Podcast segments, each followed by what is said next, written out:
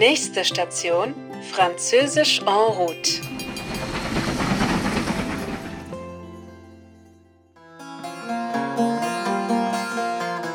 Je m'appelle Jean et je vais vous raconter un petit souvenir de mon enfance, ou plutôt un souvenir de mon insolence. C'était l'été 1951 à Tunis, pendant les vacances scolaires, et j'avais 9 ans. Ma famille vivait dans la petite école franco-arabe où ma mère était institutrice. Moi, je n'aimais pas du tout l'école. Je n'étais pas un garçon très sage et je faisais beaucoup de bêtises. Mais là, c'était les vacances. J'étais libre, la vie était belle. Mon père avait ses habitudes dans le quartier. L'après-midi, il allait chez le gerbien en face de l'école pour parler avec lui, et parfois il ramenait des dattes, des loukoums et une tablette de chocolat. Alors je l'attendais avec impatience devant le magasin. Un après-midi, j'attendais mon père et ma tablette de chocolat comme d'habitude, quand un livreur est arrivé.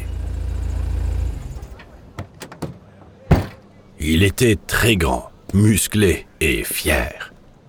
Il avait une énorme moustache. J'étais impressionné par ses muscles, mais sa moustache était ridicule.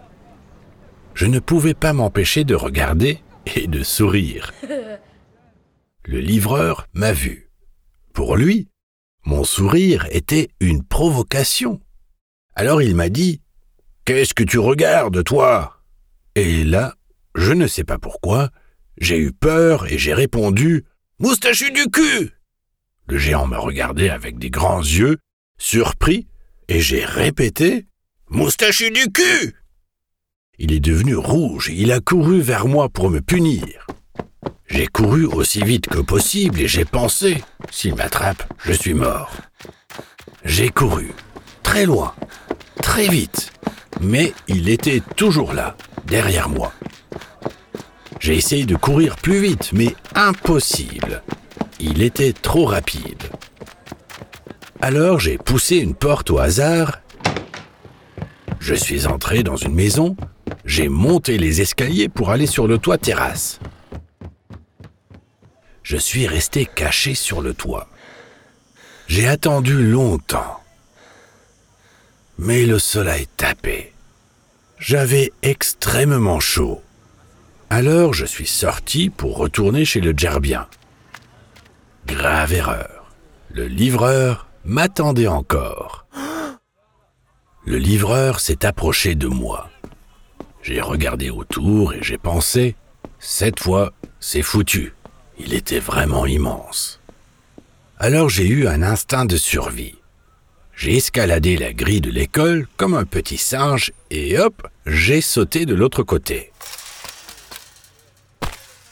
Le livreur était trop lourd et trop grand pour escalader la grille. J'étais protégé par l'école. Pour moi, qui détestais l'école, c'était un peu ironique.